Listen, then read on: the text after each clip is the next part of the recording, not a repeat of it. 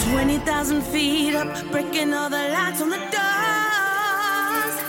and I ain't seen no ceilings.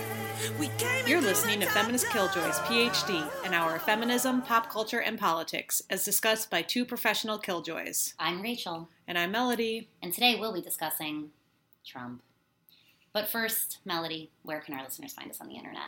You can find us everywhere. We are on iTunes. You should leave us a review, because that would be rad. We love to read them. You can follow us on Instagram, Facebook, Twitter, backtrack to Facebook. We have a community page now, and the official title is Feminist Killjoys Community dash W T F Power. So we've noticed there's been a lot of people that join, have joined our page and liked our page. Um, that's great. Thank you. We appreciate that. Um, but there's a lot more fun engagement and conversation happening on the group. So be sure that you're putting in Feminist Killjoys Community, not just Feminist Killjoys PhD. Thank you. And mm-hmm. we also have a mixtape on Spotify. Just search for Feminist Killjoys PhD. And if you have extra money and want to support media, feminist media laborers, we have a Patreon account, and we also have a direct link to donate some cash on our website, Feminist Killjoys Podcast dot com. Just click on the birdie. And, uh, of course, you can always email us at f k j dot p h d at gmail dot com. Cool. So guess what? Listeners? What? We're in the same room. We're in the same room. We don't even need the do-do-do, do-do-do into like a different world. It's right here. Um, we are in Philadelphia. Uh, also, like, we sort of like half-assedly talked about maybe doing a meetup, so I apologize. Um, and I even reached out to one of our listeners slash uh blogger friends of the podcast who um, also support us uh, on Patreon, and they live in P A, and we were going to do a thing, and it just it just didn't work out. Um, so I'm sorry. How would that be? Why why would we be off our game? I, I don't know. Did something weird happen this week that we're a little off our game? And I think I got really my coordinate? period or something. Women, am I right? um. So yeah, so we're in Philadelphia together for this uh, conference. We're both um. trained in the field of communication studies uh, slash media studies slash other stuff that we do in comm studies. Um, and it's our annual conference, so we're here in Philadelphia together. Uh, and it's, you know, it, the conference began the day after um, this fucking terrible election, which we're going to talk about uh, the rest of the episode. Um, but how's your conference been going, Melody? It's been going great. I presented a paper with you on Orange is the New Black and Instagram, and we got some good feedback, and people seemed to be into our analysis, yep. and uh, saw my PhD advisor present on feminism and satire, uh, like on John Oliver and The Daily Show. So it was kind of cathartic, actually, to, like, be in a room with like-minded people and then, like, laugh at John Oliver for being a feminist. Not laughing at him, with him, with him. for his feminist comedy. So that was good. Cool, yeah. I've been enjoying this conference as well. It's um, academic conferences can be really hit and miss, but this year the theme of the conference mm-hmm. is like civic engagement, and so there's a lot of organizers um, in different divisions of our of our discipline that uh, got activists from the Philadelphia area to be on the panels with uh, the academics. Um, and there are, of course, people who are both. There's academics who are super big activists and organizers.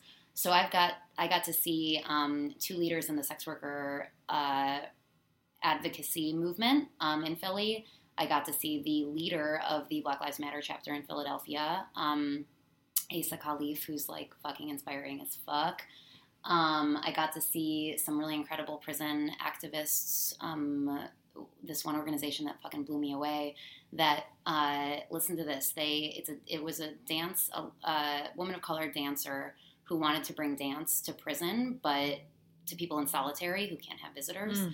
So they created a letter writing program where they they write choreography and sort of like kind of like med- it's like they do this like meditation exercise in the beginning, and they write down the steps to it, and then they write down the choreography steps, and they send it to people mm. in solitary communities, and they ask them to write back and add to the choreography. So there's literally a dance that's been done in solitary confinement by prisoners all over the fucking country.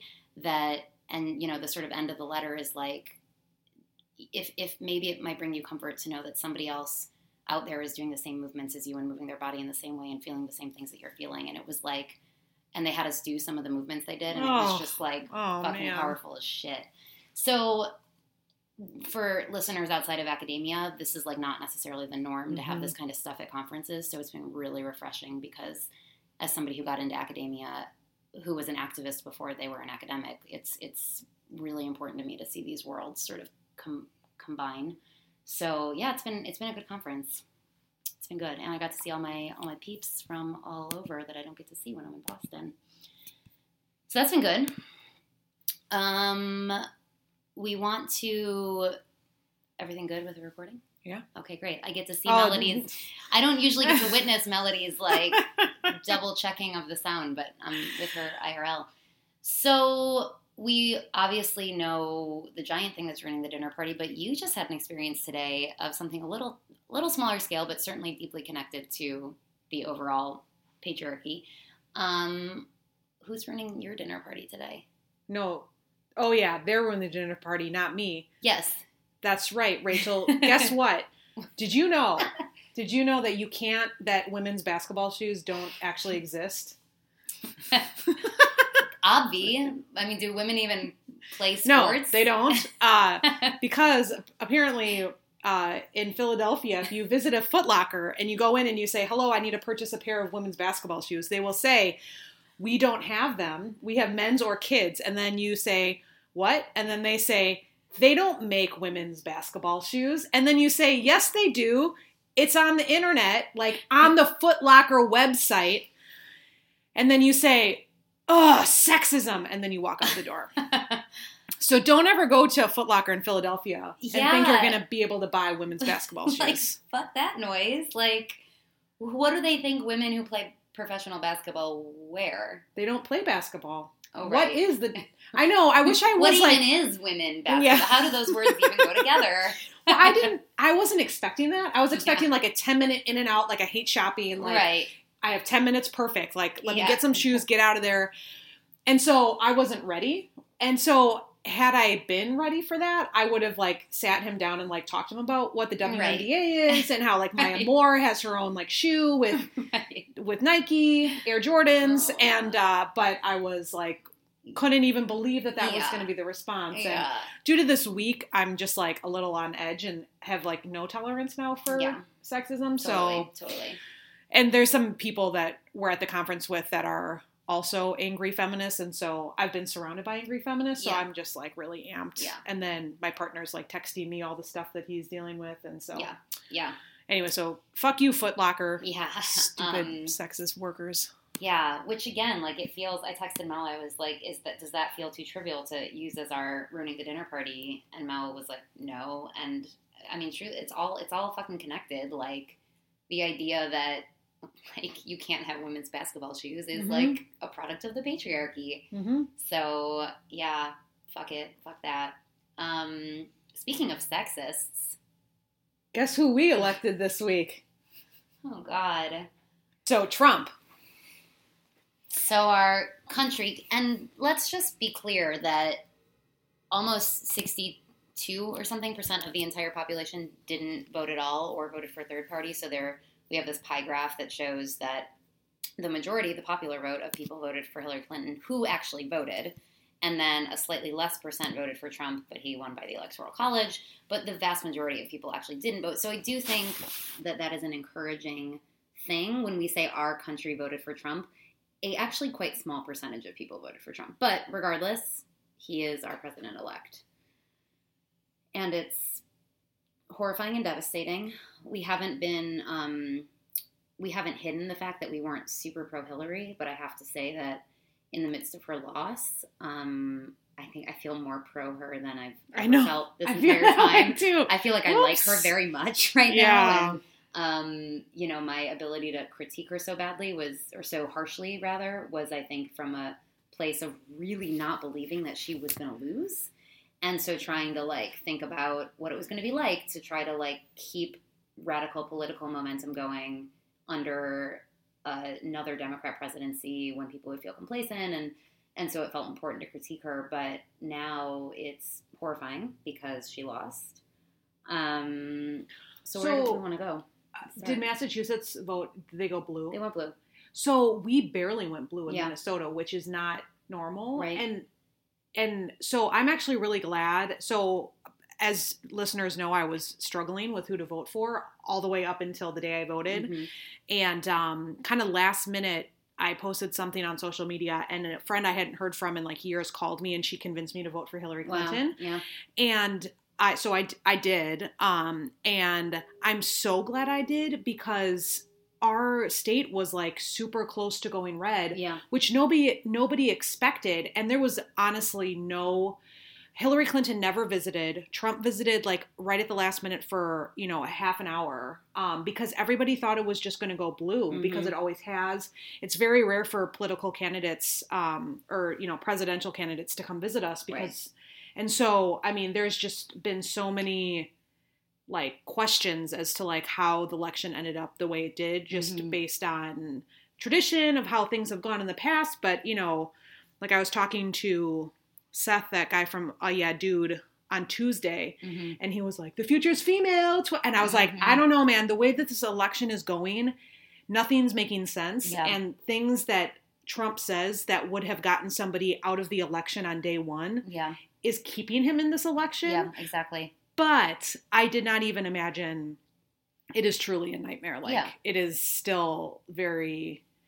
Uh, It doesn't seem like reality. It doesn't. It really doesn't. Um, we both have, like, similar stories of when we found out, like, wake, basically waking up in the middle of the night after staying up very late but eventually going to sleep and seeing it, you on the T V and me on my phone, and just really literally feeling like a movie night, like a horror movie, literally.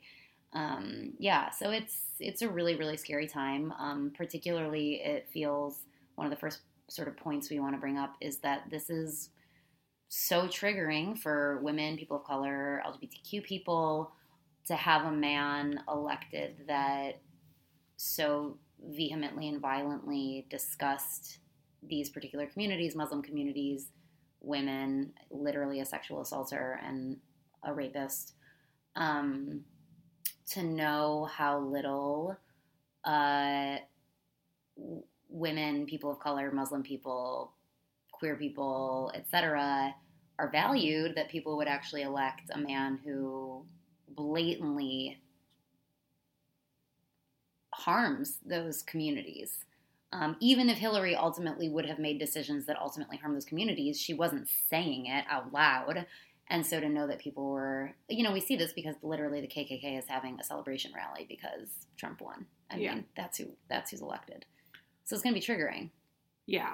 But also on, on top of it being triggering is obviously people have been having a lot of emotions around the results. And so we're recording this on a Friday. Mm-hmm. And so we're a couple days out from the election. And uh, there's been some interesting conversations happening both on our community group page, but also, you know, within our social media circles about emotions and like when can you have emotions and how you can have emotions and when we're supposed to get get over them mm-hmm. and um, how people of color process things versus white people, and we're kind of like in this mucky space. Um, and Rachel and I wanted to kind of talk about it because some of the stuff that we want to talk about for this episode is really rooted in our own personal anger and disgust at what happens.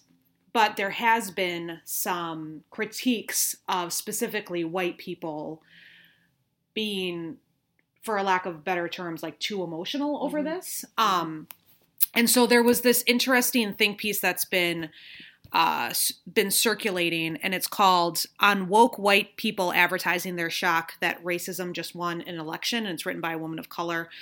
Um, and I had kind of a visceral reaction to it because I've been one of those people that has been very emotional since it happened, and I've been around a lot of other white people that have been very emotional about it.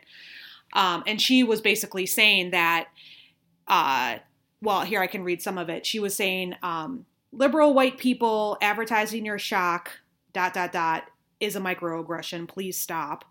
I get it. It's awful. It's terrifying, but we don't need to see your emotions advertised on social media. We don't need your tearful apologies. Like, find a white person, you know, process your emotions, and then, like, get over it and, like, yeah.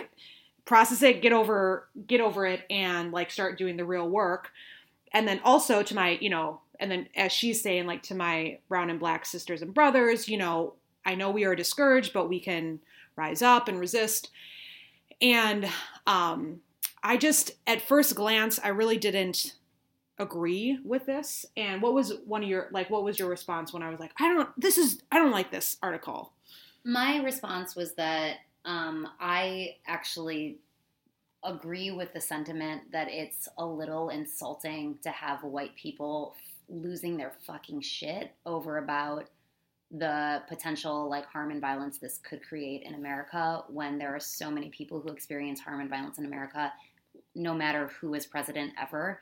Um, black and brown people, uh, trans women of color, Muslim mm-hmm. people, um, these folks, it, they ha- they live with fear on a daily basis. It's quite possible that the Trump candidacy, as we've seen already with all the, the hate crimes that have occurred in the wake of the election, Um, it will likely increase, but to act like this is, you know, and, and I've said these things too, like that this is the dystopia, like to say that suggests that the world hasn't felt like a dystopia for, for marginalized people every day since fucking the beginning of the first, well, since fucking colonization of Native people, if we're talking about our country. Um, so that, that I sort of get. Yeah, and I mean, that makes, and then, so as you explain it, that makes a lot of sense. And when you were talking, I was thinking about how, you know, trans women of color get murdered constantly. Mm-hmm. And, like, why we're not disgusted and throwing mm-hmm. up and crying about that every day, mm-hmm. right? Yep. Exactly. Proving your point. Yeah. Um, because Trump is a symbolism of that hate, but yeah. that actual hate is materialized every day. Exactly. And so why are we not freaking out about that? Mm-hmm. So I get, so, you know, like kind of bracketing that as like an agreement. I I think what I am bothered by is the policing of like people's mental health. Mm-hmm. So like, there was, I was at a protest in Philly last night and there was a white dude who just like burst out crying, you know, um, and he clearly couldn't control that, you mm-hmm. know, and I had an outburst and like people are just like depressed. And when you're like depressed, it's something that you actually can't snap out of that you feel like you don't have control over. And mm-hmm. then so for, to tell people to like chill mm-hmm. and like to not be so full of rage, you know, like mm-hmm. I snapped on that guy at Foot Locker more than I would a week ago. Right. You know, there's clearly yeah. like some stress that we are all feeling. Um, and for somebody to be like, snap out of it, process it and move on. Yeah. Mental health doesn't really work that way. Yeah. You know? Um, and I think there's a difference between having like really internalized emotions about it and just kind of being angry to be angry. You know, totally. I under- there's different levels, but it, yeah, no. And I think it's also, yeah, I think that mental health critique is really, is really important. And the way that, perhaps this argument from this author sort of dismisses or, or belittles the sort of reality of mental health. But it is also, I mean, to be fair, I mean, not to be like, hash, you're like, whatever, like, what's the like circle C copyright white lady feminism um, or whatever people say. Uh, not to be like a white lady feminist about it, but to have sort of an analysis of who Trump harms. Even white women who like want to have control of their bodies, like they're speaking as two white women, like we're also feeling um, the experience that we generally, even, even as queer, tattooed, weirdo looking people, like we still don't experience what it's like to feel unsafe on a daily basis, the way that people of color do. But to have a president that is going to make women, regardless of your race or anything else, feel unsafe. We're feeling particularly unsafe even as women. Does this make sense? Like, it's yeah. not just like, obviously we need to be mindful of not performing our white tears in a way, if this woman is saying that it feels like microaggression, but also like that also kind of discounts the way that women's also specifically, and again, I'm trying to backtrack and not be like, what about white ladies? I don't mean to say that. I'm just saying that another thing that he is going to try to, um, Uh, suppress is, and violence is women of all everything ability to have agency and control of their bodies. Yeah. Does that but, make sense? Yeah, but I think also some of my emotions, and I think a lot of white allies or accomplices would agree, is that we are scared for other people. Absolutely. And I'm scared for the people. Like, I'm scared for the woman who wrote that, you know? And so I'm like, I'm, conf- I like, I, I definitely am having a very defensive reaction to it. Like, as a white feminist, like, most of my emotions are actually, I'm worried about my students. I'm worried about. But I, but I think what she's saying is you should have been, and you will yeah. have been worried about them every day. Yeah. But it's like, literally, this is every day for us. Yeah. So like, why are you, why are you performing your white allyship on social media? Are you, what are you looking for? And I think, you know, I mean, yeah, intent, intent on, doesn't yeah. really matter, but she's, per, you know, I think we need to, at the end of the day, respect that for her, people in her Facebook feed should not, should try to not like post their white tears about any, any, you know, whatever. I mean, and I think we can ag- at least agree that we can respect her personal opinion about oh, that. Oh yeah, definitely. Yeah. And I don't know who her white friends are. And I could definitely see, like, if you're familiar with these people, like the white people that have been angry around me are people who have been in it for the long haul right. for a long time, right. you know? And so, but if, if they are just like, just white people who don't ever post their anger yeah. and then all of a sudden now they're like super pissed and yeah. upset. I can see how that can be super annoying. And I guess it depends. I might just not be her target audience right now. And right. like, I'm taking it very personally. Because but. It could also be the white people that are sad for Hillary Clinton, period. You know, like they're sad for a white lady. Like they're sad that she lost. Ah, yeah, Do you know yeah. what I mean? Mm-hmm, mm-hmm. It's like, and it's like, okay, that's fine. But that's not like the bigger picture question mm-hmm, here. So mm-hmm. Anyway, it's emotions are complicated. Um, I think it's fair to say that white folks need to be really fucking mindful of how we, like, there's a great um, piece by Mia McKenzie, who's the founder of Black Girl Dangerous, that talks about ally ally theater. So mm-hmm. what does it mean to, like, perform ally, like, for, like, for accolades on your social media accounts? Um, mm. And so just, like, being mindful of that. It's also, like, I also was saying this, like, it's also, like, not fucking the end of the revolution if you perform allyship, and like it's it's actually not making or breaking the revolution, so at a certain point it becomes kind of navel-gazing and nitpicky and whatever, so whatever, be mindful. um and and also I I think that talking about uses of emotion is something that we're really invested in. I know we were just talking, Melody, you were at a panel today that quoted Audre Lorde. Audre Lorde has an amazing essay called The Uses of Anger. And you had a quote that you wanted to share. That you yeah, to so it. She says that anger is loaded with information and energy. And the reason why I bring it up is because, you know, to add to this conversation we were just having about emotions, is that women in particular are often asked to not be angry. Or like mm-hmm. that was one of the, the slams against Hillary Clinton, is that she was always just so angry and aggressive, and S N L mocked that. Um, but like... I think to be told to, like, get over it and, like, to stop being angry. It's like, yes, thank you. As a woman, I've been told, you know, mm-hmm. I'm always seen as very brash and blunt mm-hmm. and curt because I'm a woman, even though, like, dudes right. have the same uh, aura of, of them, and, like, right. they don't, you know. Totally. They don't get the same critiques. So I feel like if you're angry, you can be as angry as you want to for as long as you want to. I mean, I lived in, I don't think it's mentally healthy. I mean, I lived in a state of rage during the whole entire George W. Bush mm-hmm. era, and it was not fun, you know, and I mm-hmm. have more mental health skills than I did back then. Mm-hmm. But I think there is danger in telling women to not be angry anymore, mm-hmm. no matter who you are, um, what your background is. Um, because I think anger... I come from the school of thought where, like, I feel like anger is productive. Totally.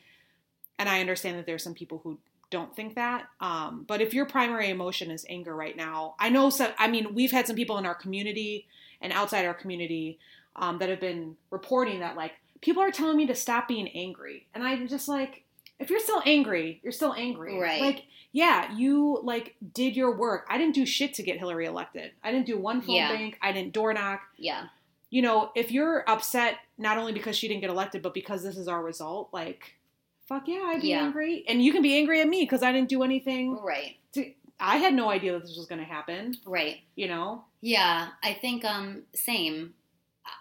I, I echo everything you said about anger, um, for the, for the theory nerds that listen to this podcast, because we talk about theory sometimes. Um, there's a great book called um, Moving Politics, Emotion, and ACT UP and AIDS. I'm screwing up the title, but it's Deborah Gould talks about emotion and the way that ACT UP, this AIDS organization, utilized, went from turning their grief into rage and utilized that rage in order to, like, literally save lives by getting pharmaceutical companies to release drugs for people with H I V and AIDS.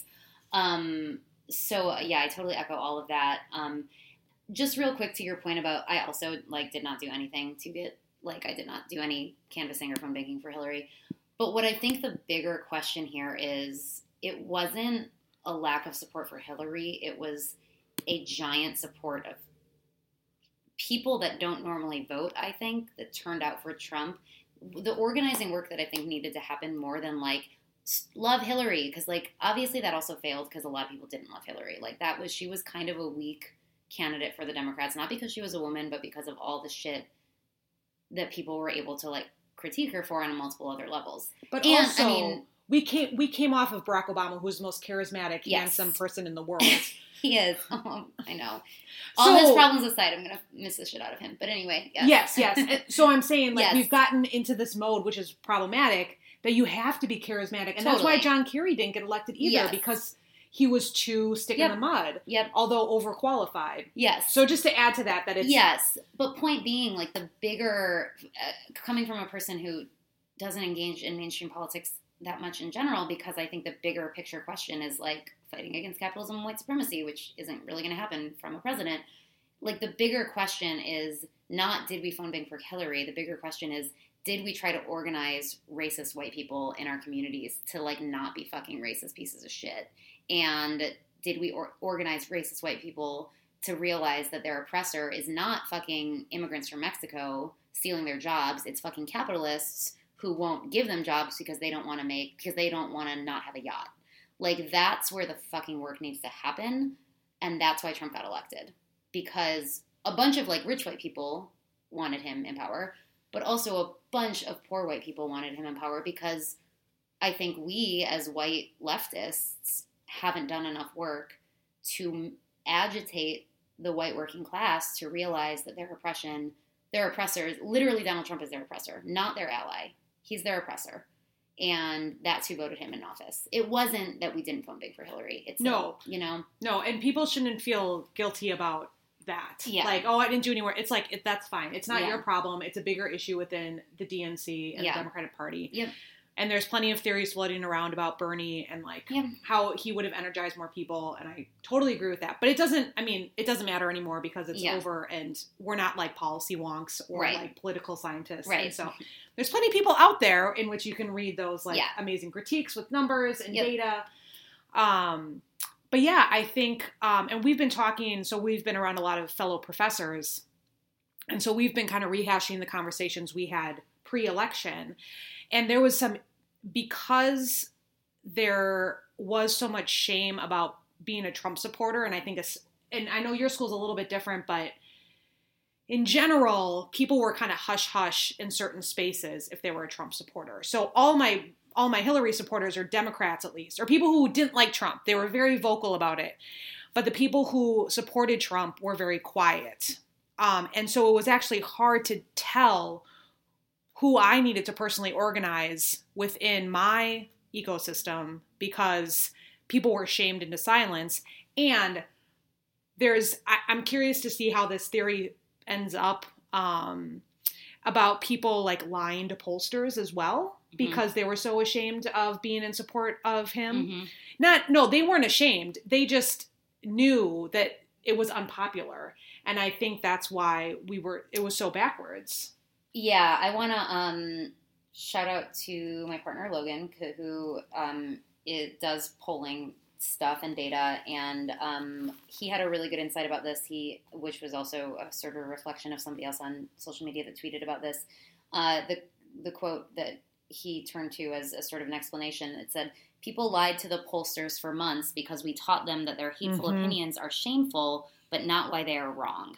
So we taught them to be embarrassed, but we didn't teach them that they were wrong and inhumane mm-hmm. for this. So I thought that was, like, a really mm-hmm. profound insight um, and where the crux of organizing comes in because, yeah, I mean, ooh, I hate the phrase liberal media because li- the media is owned by corporations.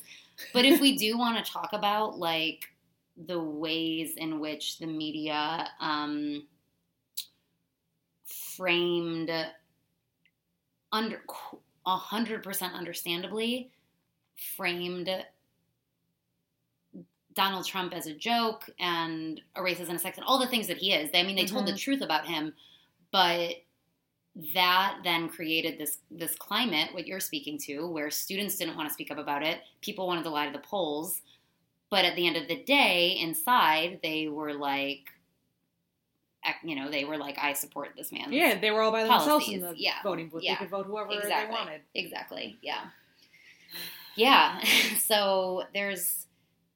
It's it's a it's a really um, awful way to learn a lot of lessons and reminders about what it takes to create change in the world. And I think, you know, a lot of longtime organizers and people who have been alive for longer than we have that organized throughout Nixon and Reagan and Vietnam and all, you know, civil rights and all of these, you know, things that have that have happened. I mean, I think it's it's a lesson they knew already, but it's it's something that this election is reminding us and this current generation of people trying to organize for a better world. Um, you know, we're it's a wake up call, I think, you know, yeah, of what the issues are. So what do you um, like once we process our emotions, do you have some suggestions? I know you had some thoughts on like next steps. Yeah, I mean, and I and I just, I guess, I, I mean, I want to reiterate what you, you said about all of these emotions being okay, and one of the panels, one of the papers I presented this week was about self-care, and we talked about self-care in um, indigenous communities, and the Black Panthers, and ACT UP, and all of these things, and, and then sort of concluded talking about the need for self-care in this moment. But if you do feel the capacity and capable of next steps, um... as a person invested in, like, radical movement building, um, I've been reading, you know, people I respect and admire who are part of sort of, like, actual, like, revolutionary organizations who are trying to, like, legitimately change the structure and systems of capitalism and white supremacy. Um, their advice is to is to organize. And I think that word gets thrown around a lot. And I was sort of enculturated in activist communities, so I sort of knew... that there was like, you know, there's activism, you can post it on social media, you can even go to marches and rallies, which feels like kind of work and effort, but there's, that's not even it. Like, that's not like the most you can do. The mm-hmm. most you can do is actually organizing. And what that means is building a movement, a base of people that will actually sort of put their, put, put the, risk their comfort, their bodies to create something better. And in a capitalist system, one of the best ways to do that is to organize your workplace. So are you in a situation where you, your boss or your boss's boss, what if you live in some sort of a corporate structure, gets a shit ton of money? Organize your fucking workers and demand that that boss makes less money. That literally challenges capitalism by decreasing the wage gap, by mm-hmm. organizing your worker, fellow workers, and demanding that this happens. It also means organizing your neighborhoods, um, organizing your fellow poor white people if you're a white person, organizing your fellow poor black per- people if you're a black person, and demanding um, tenants' rights, right? Demanding mm-hmm. that your landlords lower rent, or like you'll literally have an entire block of apartment buildings refuse to pay rent unless the rent gets lower. These really direct militant actions that actually change or challenge structures of oppression. Um, And this can also ha- begin by going to meetings. So there's a lot of um, stuff on social media right now uh, where people want to have meetings about how to organize. So if you don't know this, if this word organized still feels like really scary and weird and new and vague, go to a fucking meeting. Like, it's going to be weird and scary, and you're going to not know people, and you're going to have to sit down by somebody you don't know, and it's going to feel awkward, and you're going to be scared. But we have to start somewhere, and every revolution that's ever taken place has started with has happened because of organizing.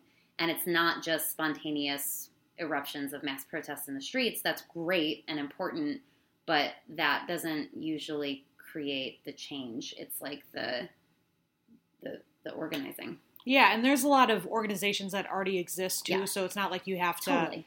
It might seem a little overwhelming to, totally. you know, start your own movement, yeah. but whatever city that you're living in, um, if you live near a big city, I mean, there's probably a surge chapter yep. near you, which stands yep. standing up for racial justice if you're a white person. Um, it's like the white ally accomplice uh, affinity group of Black Lives Matter. Um, and obviously there's Black Lives Matters chapter, Matter chapters everywhere. Mm-hmm. Um, like... At our various cities, there's racial justice organizations that you can be a part of, or if you're like crazy busy right now, at least like throw in twenty bucks or whatever you yeah. can afford. Totally. Um, money always helps.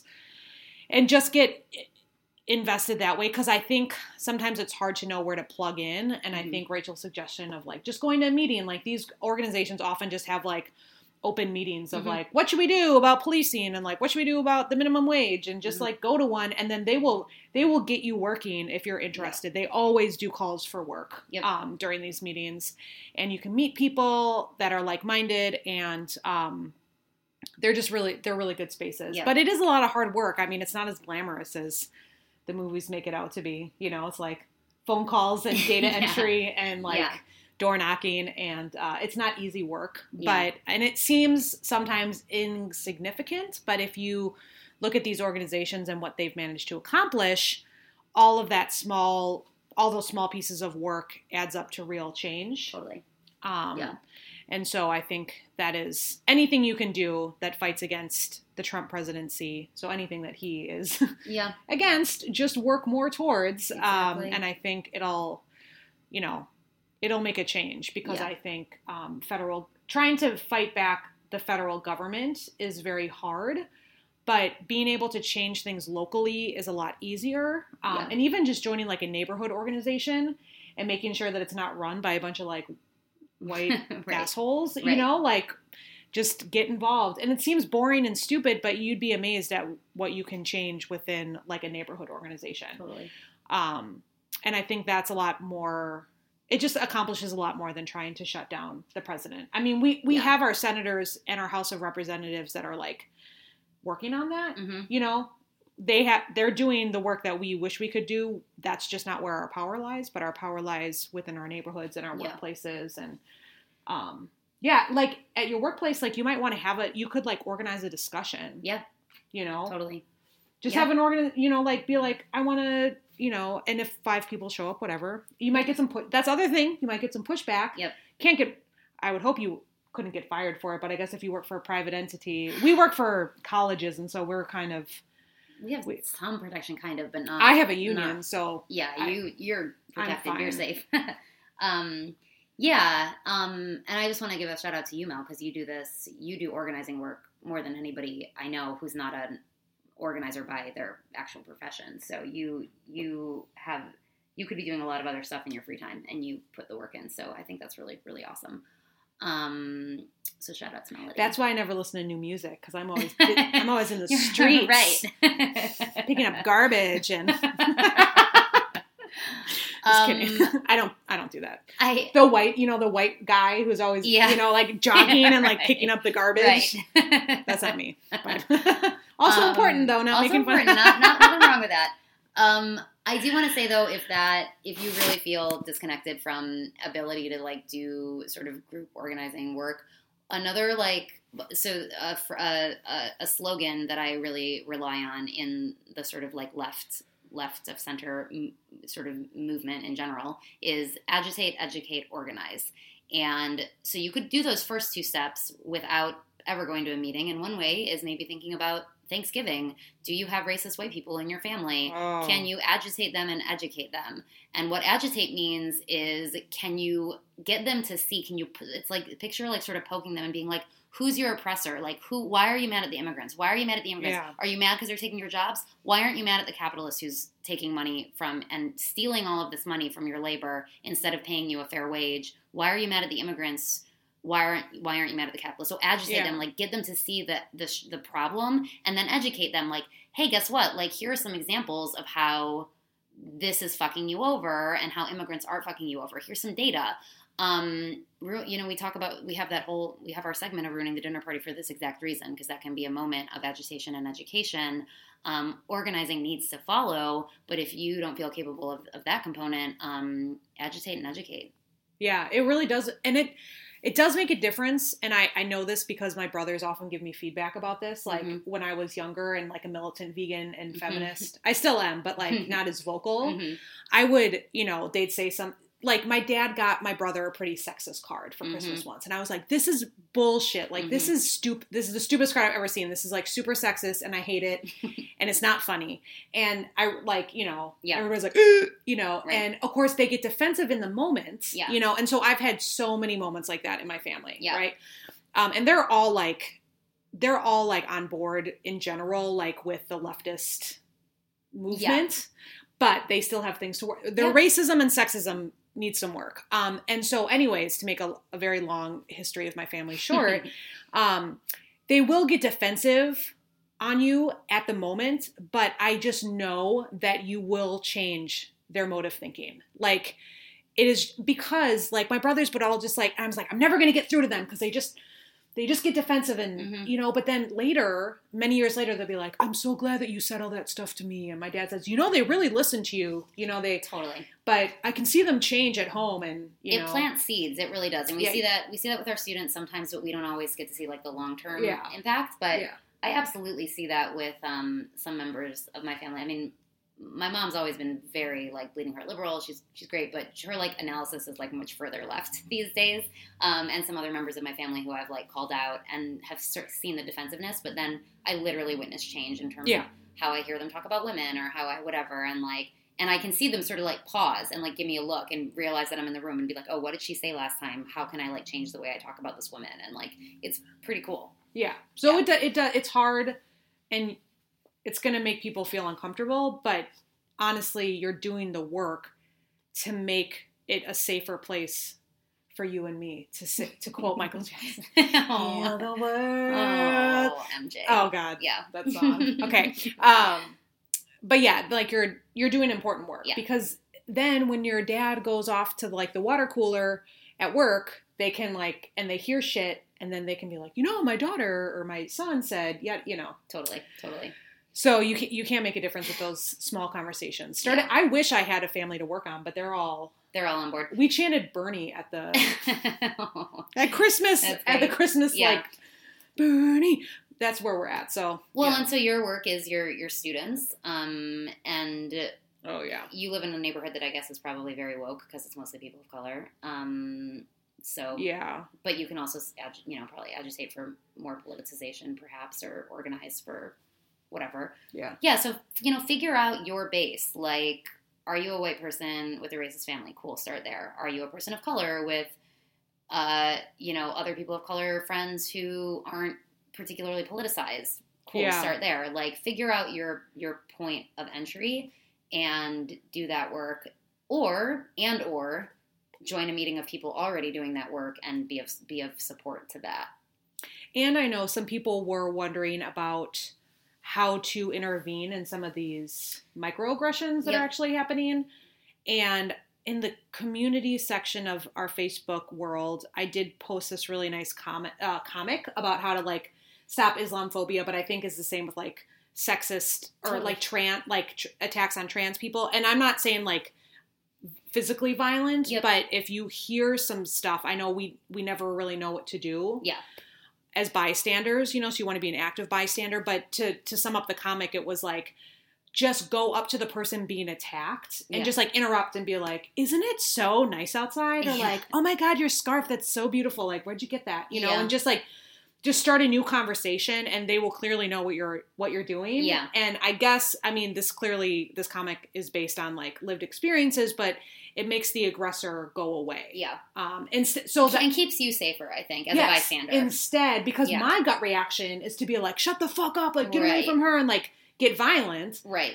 But that's actually not the best way to do it. And it puts like, both of you at risk. Yeah. Yes. So you're actually just supposed to go get the person that's being attacked and just change the subject yeah. and then just like walk them to where they yeah. need to go. Yeah. And, um, I could imagine even being like, oh, there you are, Sarah. Like, I was yeah. looking for you everywhere. Let's go. Like, yeah. you know, just like, Pretend, yeah. Um, but definitely, yeah. if you if you're hearing these things, like, you know, take a deep breath and and really do say something, yeah. because it's it people are feeling more validated yeah. in their racism and xenophobia and all the other horrible things that we have to deal with. Um, where yes, it has existed for a very long time, but now these people feel like they have a true voice, yeah. um, and don't feel as afraid to be more vocal about yeah. that. And so just be able to, you know, it's scary the first time, but in my experience, the more you do it, just like anything else, it just becomes less. Um, and, but also make sure that you're in a safe space and that you're not putting yourself in danger.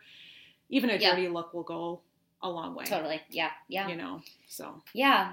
Um, well, that felt really good to, like, have constructive, generative things to say. I don't think I would have been able to have that conversation a couple days ago. No. But, um... We are, we are working, for better or worse, we are working through our emotions. I think being at the conference has been a little helpful in that regard, to be around a bunch of people. Well, we're not with our cats, which we're is... not with our cats, I know. But I've been getting a lot of pictures. Have you? Has Robert yeah. been sending you pictures? Oh, he's out of town as well. Oh, oh. Well, well, now that N S A but have, knows, but... Um, you have friends. Yeah. I know, great. We're airing it after you're yeah. back home, so okay. it's fine. Um, uh, anyway. Yes, I'm getting uh, pictures. Since, yeah, yes. cool. All right, do we want to say any other final things about about... this president-elect? Yes, I would say this is the beginning of a long time. It's going to fe- even if he's only around for a month or two, whatever, it's just yeah. going to feel like ages. Yeah. So I, Rachel and I would both encourage everybody to, like, get, like, a mental health, like, toolkit ready if you don't already. So, like, yeah. if yoga, you might want to try yoga or deep yep. breathing. Like, I was just telling Rachel, um, I've been doing a lot of, like, the yoga sighs, like these deep sighs that you kind of learn in yoga. It's this, like, and it, like, it's just really, it feels yeah. good. And I've just been doing it on autopilot, like, unconsciously, um, as, like, a stress reliever throughout the day. And so even something like that, or, like, learning how to do deep breathing, because I know meditation is, like, really hard. Totally. It's a big ask. But even if you can do, like, some deep breathing, that would be really helpful. Um, so just getting, like, a mental health, you know, just start working on some stuff because you're going to need it, you know, yeah. as the news unfo- unfolds about, like, who's going to be on his cabinet and totally. The inauguration. And I mean, it's just going to, it's going to, yeah, it's, it's, and it's already started. When we yeah. found out who was going to head the E P A was a climate skeptic. So yeah. great. And yeah, I mean, I feel like we've had the same, I, I think we've had the same conversations too during uh within the Black Lives Matter movement too. Every time there's a police shooting, I mean yeah. emotions are yeah. high, and so yeah. if you haven't already established a mental health toolkit, do some um, now. Yeah, do totally. some now. We can totally. give you some suggestions yeah. later. Um, we good on that? I mean, we're not good on that, but are we done for now? I'm I not. think it's good. Okay. Hope this was helpful for people. I to, hope so, I hope so too. And we're going to be here. Join our group. We're it's a it's a lovely community. I know there's other great communities out there too, but I hope you have some community to tap into. Um, we didn't talk about this before air, but sometimes at conferences for our R W L's component, sometimes we get, like, new reading recommendations. Have you gotten any new, like, ideas of what you want to read based on some of the panels you went to, or watch or listen to? No. Okay. I, so here's the thing. Uh, there was, Great question, though. I know. There was a woman, uh, a woman with a sex worker outreach project who was, like, name-dropping these people because she was also a women's studies major because, hey, guess what? Sex workers, like, are whole people who are also students and gender studies majors. Oh, weird. Um, she, uh, that was she, sarcasm. Like, named, she, I knew that. She name-dropped a couple authors, but, like, I couldn't quite understand their names, so... that failed, so I'm going to, like, try to, like, Google whatever, find ways to find it.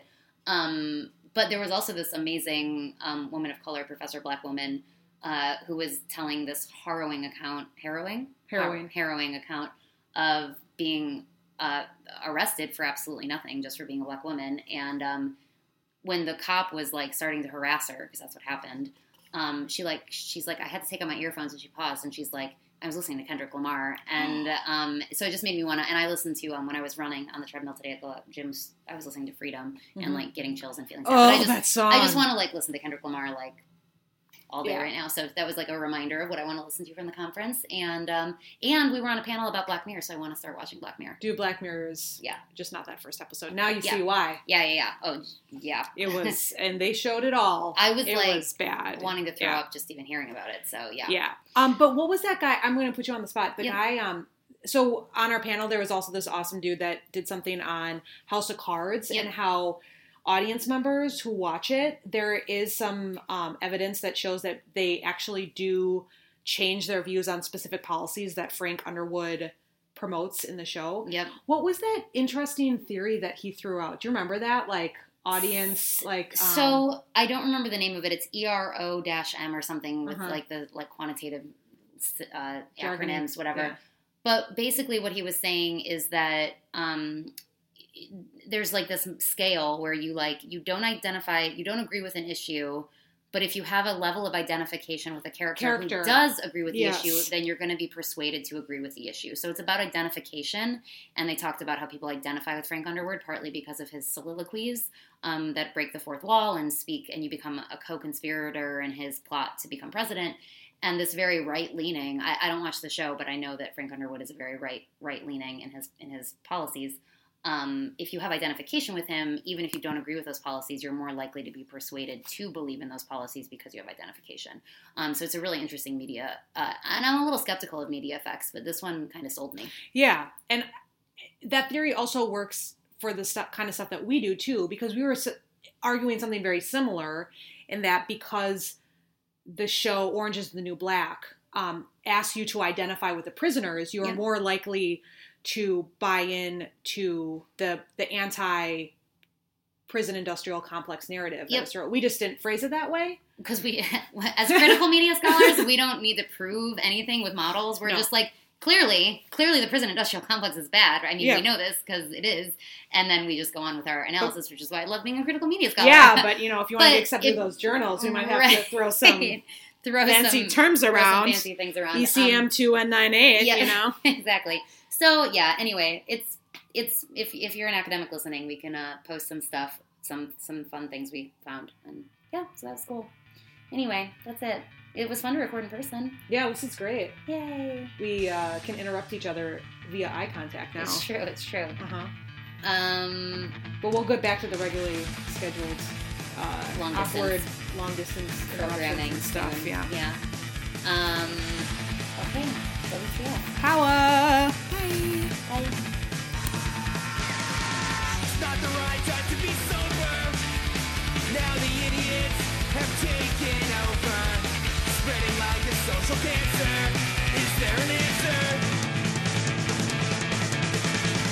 Mental membership exceeding. Tell me why and how. Breeding. Watching it's really elementary. The Industrial Revolution has flipped the bitch on evolution. The benevolent and wise are being rewarded, ostracized. What a bummer. The world keeps getting dumber.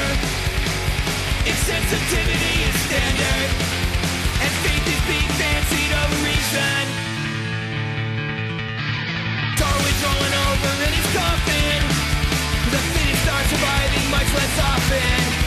Now everything seems to be reversing, and it's worsening. Someone flopped a steamer in the gene pool. Now angry mob mentality is no longer the exception, it's the rule. And I'm starting to feel a lot like Charles Heston, stranded on a private planet. Apes and orangutans and ran into the ground. With generals and the armies that obeyed them. Followers following fables. Philosophies that enable them to rule without regard.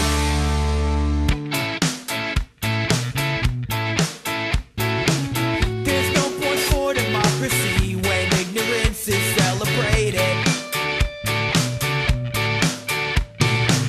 Political scientists get the same one vote that someone keeps on in bread.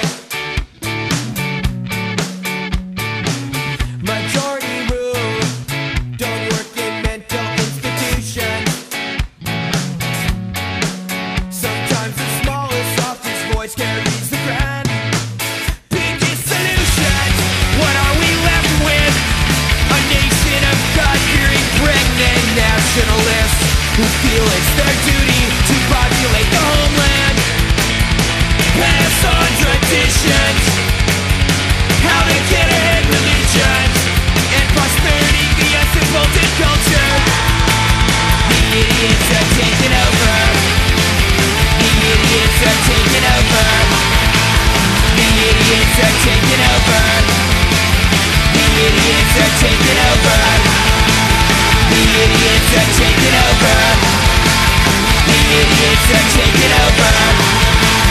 The idiots have taken over. The